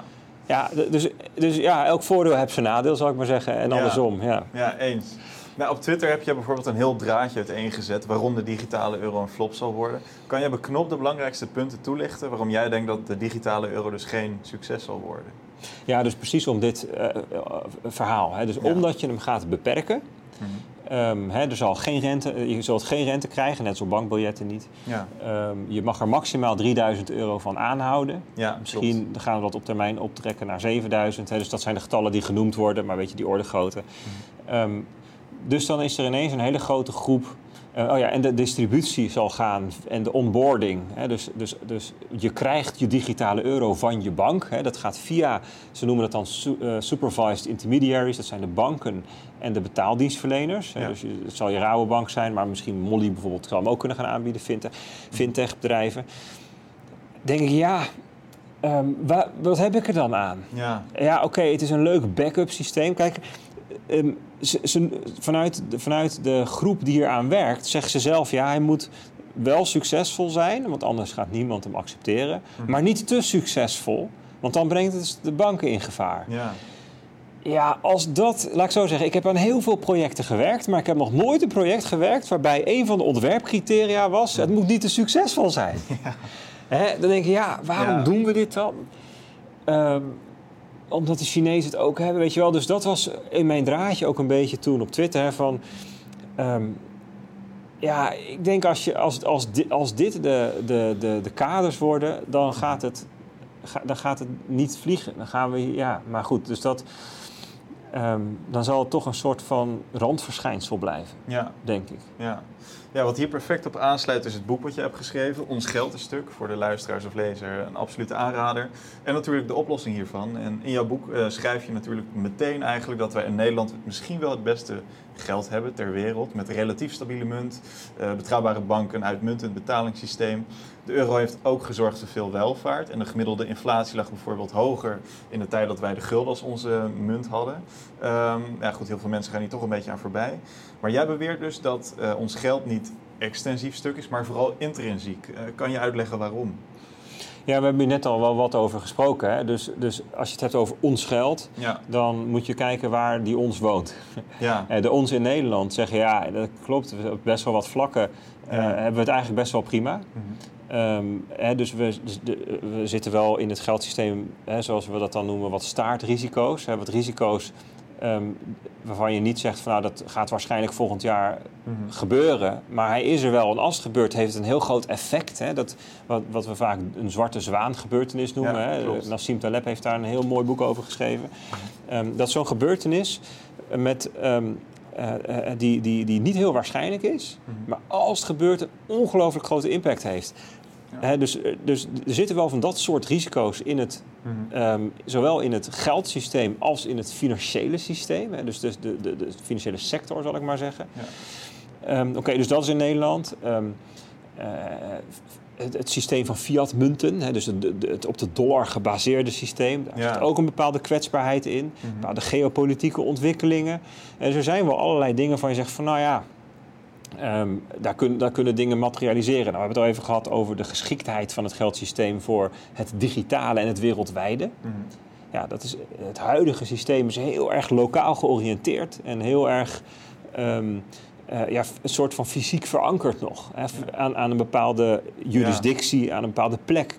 Hè, en, um, dus dus, dus, dus binnen, binnen Europa denk ik dat Bitcoin specifiek... Mm-hmm. maar in het kielzog ook andere uh, cryptotechnologie... decentrale technologie... Mm-hmm. Um, ja, een aantal van die, bij een aantal van die vraagstukken kan helpen. Ja. En zo moet je, je moet, ik denk dat we vanuit decentrale technologie ook een bepaalde bescheidenheid moeten hebben. We lossen niks alles op. Mm-hmm. He, want het heeft ook, neemt ook weer zijn eigen vraagstukken met zich mee. Um, maar het kan wel bepaald soort dingen helpen. Mm-hmm. He, dus je kunt zorgen voor een alternatief. Ja. Bijvoorbeeld. He, voor als er iets gebeurt. Mm-hmm. He, um, uh, uh, je kunt... Um, uh, het kan dienen als infrastructuur waar... waar waarmee banken vanuit iets uit de jaren zestig van de vorige eeuw kunnen overstappen op iets nieuws. En dat soort, dat soort puzzelstukken. Mm. Nou, dat is dan in Nederland, Europa. Overigens, als je iets verder in Europa kijkt, buiten Nederland, mm-hmm. dan wordt het geldsysteem al minder lekker, hoor. We hebben ja, wel dezelfde absoluut. munt, maar ja. Ja, betalen, elkaar betalen enzovoort. Ja, nou ja, klopt. en in, in, in Amerika, ja, dat is dan de grootste economie ter wereld nog steeds. Mm-hmm. Maar daar, daar, daar is het geld echt veel slechter geregeld dan hier. Ja. Overboeken van de een naar de andere bank kost je daar ook gewoon een paar dagen. Ja, al en, die uh, stimmy-checks. Stimmy-checks, ja. Dus toen was er corona, dan sturen ze een paar miljoen papieren ja. checks op naar mensen, weet je wel. Ja. Dat soort dingen. Dus ja, het, het verschilt heel erg. Nou, dan kan je steeds verder die ladder aflopen. Nou, dan kom je ja. op een gegeven moment in landen waar zeventig procent van de mensen helemaal geen toegang heeft tot financiële dienstverlening. Nee. En waar mensen gecensureerd worden. En dus hoe het geldstuk is verschilt en dus ook de manier waarop Bitcoin daar een rol in die oplossing kan spelen, verschilt ook. Mm-hmm. En daarom zie je ook, en dat vind ik wel, wel, wel opmerkelijk, hè, we hadden het mm-hmm. net even over het onderzoek van Chainalysis. Ja. Die, die onderzoekt wereldwijd hoe die adoptie eruit ziet. En dan ga je kijken naar de landen waar de hoogste adoptie is, dus waar de meeste mensen het gebruiken. Mm-hmm. In de top twintig staat maar één westers land, de Verenigde Staten, en de rest is... Ja. Vietnam, China, um, Nigeria, ja. uh, El Salvador, noem het allemaal. Dus Latijns-Amerika, we noemen het ook wel eens de Global South. Hè? Latijns-Amerika, Afrika, Midden-Oosten, Azië. Ja. Indonesië zit heel, heel hoog. De landen waar het echt nu iets oplost. Dus dat is, dat is ja, um, ja. waarom ons geld stuk is en waarom Bitcoin de oplossing is. Ja, dat, het, ja, het, het is niet voor niks dat we een, uh, nou ja, toch gewoon een dikke tweehonderd bladzijden over konden volschrijven. Omdat ja. het, dat, het, het is gewoon niet een plat te slaan tot... tot één zin. Nee, nee, duidelijk. Ja, goed, hoogleraar risicomanagement Theo Kok, uh, te vuur Amsterdam, dat heb je ook in je boek geschreven. Nou, omschreef deze ontwrichtende werking van opkoopprogramma's van centrale banken, uh, exploderende huizenprijzen, beursgekte, de herverdeling van jong naar oud en oplopende staatsschulden die worden doorgeschoven naar eigenlijk de jongere generaties. Uh, dat is eigenlijk een beetje de reden waarom wij continu in sprookjes blijven geloven. Doordat we steeds onze verantwoordelijkheden gewoon doorschuiven. Um, een scenario wat onhoudbaar is op lange termijn, denk ik. Um, Ja, mijn vraag is eigenlijk, staan we op een keerpunt of is het nu gewoon al te laat? Te laat voor wat? Te laat voor, ja goed, de schulden zijn natuurlijk zo hoog en we blijven maar doorschuiven, maar dat is niet houdbaar toch? Nee, dus te laat voor die schulden, te laat voor de dollar als wereldreservemunt misschien, ja. te laat voor de, de euro in zijn huidige vorm misschien, weet je. Mm-hmm. Maar de me- het is niet te laat voor de mensheid, hè. Dus de, en ook niet voor onze maatschappij, ook niet voor onze economie, ook niet voor onze bedrijven. Hè? Die ja. zullen blijven bestaan, alleen het zou kunnen dat ze het wel... Um, dat het op een gegeven moment verstandiger is om het ja. bestaande uh, um, te vervangen door iets anders, mm-hmm. dan dat je het gaat proberen te fixen. Ja. He, dus neem bijvoorbeeld even de Verenigde Staten. Ik heb afgelopen weken daar toevallig wat onderzoek naar gedaan. Mm-hmm. Ja, daar hebben we op dit moment een staatsschuld van tweeëndertig biljoen ja. dollar, tweeëndertigduizend miljard dollar. Dat is honderddertig procent van de economie. Mm-hmm. De, de inkomsten van de staat, dus de belastinginkomsten, die zijn twintig procent van de economie. Dat is hoe dat in Amerika is. Dat betekent dat um, als de, de rente op een gegeven moment over, al die, over die schuld gemiddeld op vier procent komt te staan, dat ja. ze helemaal niet gek zijn, mm-hmm. dan, dan is een kwart van alle belastinginkomsten, tot dertig procent, ja. gaat al alleen al naar rentebetalingen. Ja, klopt. Weet je, dus da- daar krijg je al een beetje een gevoel bij hoe onhoudbaar die schuld op termijn is. Ja. In de zin van, kijk, het is, voor Amerika is een schuld nooit onhoudbaar, want zij kunnen oneindig geld bijdrukken. Ja, dat is het voordeel van de wereld, de reservemunt zijn. Ja. Hè? Alleen dat betekent wel, als ze dat doen, mm-hmm. dat ze of dat de inflatie of lange tijd hoog blijft, of dat ze die inflatie exporteren naar andere ja. landen, zoals Europa. En um, ja, dat je dus wel met elkaar... Kijk, en hoe dat er dan uitziet als dat zich zou uitspelen. En dan moet je niet aan denken dat... Dat wordt wel eens gezegd, ja, volgend jaar dan bestaat de euro niet meer, of dan stort de dollar nee. in. Dat is niet hoe zoiets eruit ziet. Mm-hmm. Als je ook historisch gaat kijken hoe... Ja. Um, hoe falen wereldmunten, want dat gebeurt natuurlijk. Hè. Mm. Voor, de, voor de dollar was het Britse pond de wereldreservemunt. Ja, en, er, en nog een paar eeuwen eerder was de Nederlandse gulden dat nog, in de zeventiende ja. eeuw geloof ik, zestiende zoveel. Ja. Uh, dus dus, dus dat, soort, dat, dat soort tijdvakken volgen elkaar op. Mm. Ja, hoe ziet zoiets eruit? Nou, dat is een overgangsperiode van decennia. Ja. En arguably zitten ja. we al in zo'n overgangsperiode. Neemt de rol van de dollar langzaam af, worden er al verbonden gesmeed tussen andere landen, zeggen nou, we gaan misschien wat in onze eigen munt doen. En um, ja, weet je, dus, dus ik denk na zeventig jaar dollarhegemonie, ja. dollarstandaard, mm-hmm. dat we wel zijn aangekomen in een decennium waarbij je dat gaat zien. Waarbij de inflatie gemiddeld hoger is, maar ook een hogere volatiliteit heeft. Hè, dus meer ja. fluctueert, waarbij het monetair beleid meer fluctueert, waarbij je meer schokken hebt. Mm-hmm. Um, en dat is natuurlijk interessant, want in zo'n soort omstandigheid, hè, na twintig, dertig jaar van, hele stabiele, uh, van heel veel stabiliteit, je zei net lagere inflatie, hè, dat, is, dat geldt dus voor de afgelopen twintig jaar. Ja, klopt. Gaan we nu misschien wel eens een periode in van meer schokken en meer volatiliteit. En dat ja. betekent ook voor je portefeuille, als je je eigen vermogen beheert, mm-hmm. dat misschien wel een andere samenstelling verstandig is. Ja, eens. Ja, zo denk ik. Ja, dus dat is heel interessant ja. om op die manier wel even terug te kijken en ja. zeggen van oké, okay, wat ons hier heeft gebracht is misschien niet wat ons verder brengt. Want ja, als je heel simpel bent, mm-hmm. de afgelopen twintig jaar hoef je eigenlijk maar één ding te doen. Ja. Aandelen Nasdaq en verder ja, niks. Precies. En wachten. Nee, ja. Buy and hold inderdaad. Buy and hold. En ja. misschien is die tijd voorbij. En misschien past hè, meer, wat meer commodities, wat meer edelmetalen, bitcoin, uh, wat vastgoed, wat cash, hè, obligaties. Dus dat een ander ja. soort portefeuilleverdeling. Hè. Dat is natuurlijk iets wat je helemaal zelf moet gaan uh, bepalen voor jezelf. Dat met je risico, um, uh, interesse en je, je, je beleggingshorizon ja. had er allemaal van af. Maar um, ja, dat, dat maakt deze tijd wel interessant. Ja, ja zeker. Ja, we hebben net de auteur even besproken, Nassim Taleb. Uh, voor de luisteraar, jij bekend auteur, filosoof, ex-beurshandelaar geweest.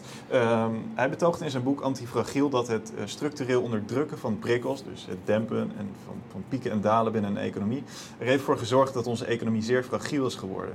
We zijn eigenlijk geobsedeerd geworden met de maakbaarheid. En dit remt natuurlijk een natuurlijk marktmechanisme, waarbij bedrijven failliet gaan en mensen op straat komen te staan. Dat, dat is gewoon helemaal een natuurlijk economisch proces. Hoe kijk jij naar deze drang naar maakbaarheid? Van waaruit is dat ontstaan? Ik heb het ook wel eens gehad met uh, uh, Sylvester Eifner, hoogleraar van, uh, van Tilburg. Hij zegt ook van ja, eigenlijk wil geen enkele bestuurder wil dat op zijn konto hebben staan dat jij zeg maar verantwoordelijk bent voor het creëren van een slechter leven voor een generatie. Um, zie jij dat eigenlijk een beetje ook zo? Dat niemand wil dat op zijn konto hebben? Of is dat vanuit de financiële crisis ontstaan dat, dat dit nooit meer uh, zo'n, zo'n principe? Ja. Nee, nee dat, dat, dat ontstaan dat is, al, dat is al langer aan de gang. Ja. En kijk, eigenlijk, en dat Nassim Taleb zegt van hè, het antifragiele, hè, dat, is, dat is iets wat sterker wordt door prikkels, door avontuur, ja. door beweging, door falen. Mm-hmm. Um, dat, dat wat je ziet bij antifragiele dingen, hè, bijvoorbeeld ja. um, in de natuur zie je dat veel, het menselijk lichaam, uh, uh, mm-hmm. ecologieën, dan zie je dat. Um, dat het falen naar het laagste niveau wordt gebracht. En dus jouw cel sterft, waardoor je orgaan blijft leven. Je orgaan, uh, he, je hebt twee ogen, zo ontworpen, of twee nieren, daar kan er één van sterven en dan blijf je toch leven. Een mens kan doodgaan, waardoor de soort blijft bestaan en zo weet je, dat soort ja. uh, dingen. En um, er is geen enkele diersoort in de wereld zo, uh, waarbij het een probleem is als er één exemplaar van sterft. Mm-hmm. He, dat is, maar het, we zijn inmiddels wel zo dat een bank niet mag sterven, want dan ja. vallen alle banken om. Ja. He, dus, dus we hebben daar op een of andere manier um, dat, dat doordat je aan de onderkant voorkomt dat dingen f- mislukken, mm-hmm. wordt het geheel fragiel, too big, too veel. Ja. En waarom? Ja, um, misschien inderdaad wel het niet willen accepteren dat iets kapot gaat. Ja. En mislukt. En daarmee introduceer je fragiliteit. En het zijn vaak de mensen van die met, met de Excel-sheets regeren. En ja. die, die zonder skin in the game van een afstandje zeggen van joh, dit moet zo. Ja. Die, die dat soort beslissingen nemen en dat soort regels maken. Maar het zou inderdaad goed zijn als mensen soms worden ontslagen. Zodat ze aan de slag kunnen bij een bedrijf ja. die nog wel waarde toevoegt aan de economie. Ja, weet je wel? Ja. Dat soort, dat soort dingen. Nou ja, goed. Uh, uh, Het bekend fenomeen, hè? Creative destruction mm. in de economie. Ja. Um, um, ja, in de westenwereld zien we het overal. Hè? Kinderen mogen niet meer uh, van een klimtoestel afvallen. Dan moeten we allemaal rubberen tegels omheen. Iedereen moet ja. een helmpje op als we gaan fietsen. En niemand mag, meer, mm. mag niet meer mislukken. Ja. Ja.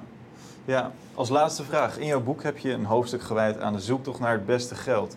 Ik ben heel erg benieuwd. Heb jij deze zoektocht inmiddels al volbracht? En wat is volgens jou ja, het ultieme alternatief voor ons huidige geld? Het interessante aan digitaal geld ja. is dat je het real-time kunt omzetten in een andere mm-hmm. verschijningsvorm of andere valuta. Mm-hmm. Dat is, dat is even goed om daarover na te denken. Hè? Dus als je fysiek geld hebt, dus briefjes, ja, die zitten in je portemonnee. En als je die hebt, ja, dan heb je ze. Je kunt ze niet omtoveren in iets anders. Ja. En tien euro kun je niet omtoveren in uh, elf, zoveel dollar. Ja. Zo. Dat kan niet. Dan moet je naar een wisselkantoor. Maar dat kan met digitaal, kan dat wel. En dat betekent dat elke speler in de economie, en dan bedoel ik individu, huishouden, organisatie, bedrijven, landen, elke speler hmm. kan zelf beslissen in welke valuta hij zijn rijkdom wil aanhouden. Ja. En als je dan wilt overdragen of betalen, mm-hmm. dan kan jij beslissen vanuit welke valuta je betaalt. En de ontvanger kan beslissen in welke valuta die het wil ontvangen. Ja. En de technologie, die regelt de rest. Ja. En dat maakt dus dat er niet één ultieme alternatief voor het huidige geld hoeft te zijn. Er hoeft niet één beste geld te zijn. Mm-hmm. Want het beste geld, dat is altijd een compromis. Ja. Dat betekent dus, wat het heel interessant is aan deze nieuwe technologische tijd, hè, waarin digitale bezittingen kunt hebben, mm-hmm. onafhankelijk van een uh, centrale partij, die wereldwijd zijn, dat elk, elke individuele speler dus zelf kan be- bepalen ja. wat voor hem het beste geld is. Nou, de overheid, die kiest natuurlijk de overheidsmunt, zegt belasting moet je betalen in euro's. We betalen de uh, salarissen van de ambtenaren in euro's. Dus die, die maakt de keus voor euro. Ja. Um, de rekeneenheid blijft ook euro's. Mm-hmm. Uh, accountancy software is ook gewoon in euro's. Ja, dat is prima. Dus dat, dat is voor... Maar misschien wil jij wel uh, het in goud aanhouden, of in aandelen Apple, of in dollars, of ja. in whatever. Mag jij kiezen? Mm-hmm. En ik misschien wel in bitcoin. Of ja. in, uh, misschien vind ik, uh, weet ik veel... Uh, Uh, Turkse lira is wel leuk, smelt zo lekker weg, weet je wel. Ja. Maar je, het, het kan, hè? Ja, en, ja. En, omdat, en door die technologie kan jij gewoon zeggen, joh, um, uh, in je wallet, hè? Hoef, hoef je niet eens tegen mij te vertellen, ik wil het graag ontvangen in dollars. Mm-hmm. Ik heb, hier heb ik uh, bitcoin en dat wordt, ik verstuur het naar je. En er staat op het prijskaartje staat tien euro ja. op jouw kassa. Mm-hmm. Dus ik stuur um, voor tien euro aan bitcoin en jij ontvangt voor tien euro aan dollars. Ja. Of, en niemand hoeft daar, er is niemand tussen en dat, gebe- dat gebeurt. He, dus wat is het ultieme geld? Ja, het brengt eigenlijk geld een beetje terug bij zijn roots. Ja. Namelijk datgene wat individuen zelf verkiezen om te gebruiken, om prijzen in af te spreken, mee af te rekenen en waarde de toekomst in te transporteren. Mm-hmm. En misschien wil ik wel een gedeelte van mijn rijkdom aanhouden in euro's. Nou, dan weet dat wel handig, hè, want ik moet de huur ook betalen in euro's. Maar ik vind euro's niet zo handig om de waarde mee de toekomst in te transporteren. Omdat, ja, inflatie en zo. Ja. En, en doe ik een ander stukje in goud en bitcoin in ja. mijn wallet. Nou ja, mag ik voor kiezen. Ja, waanzinnig interessant. En hopelijk komt het ooit uh, zover. Bert Slagter, ik dank je voor dit gesprek.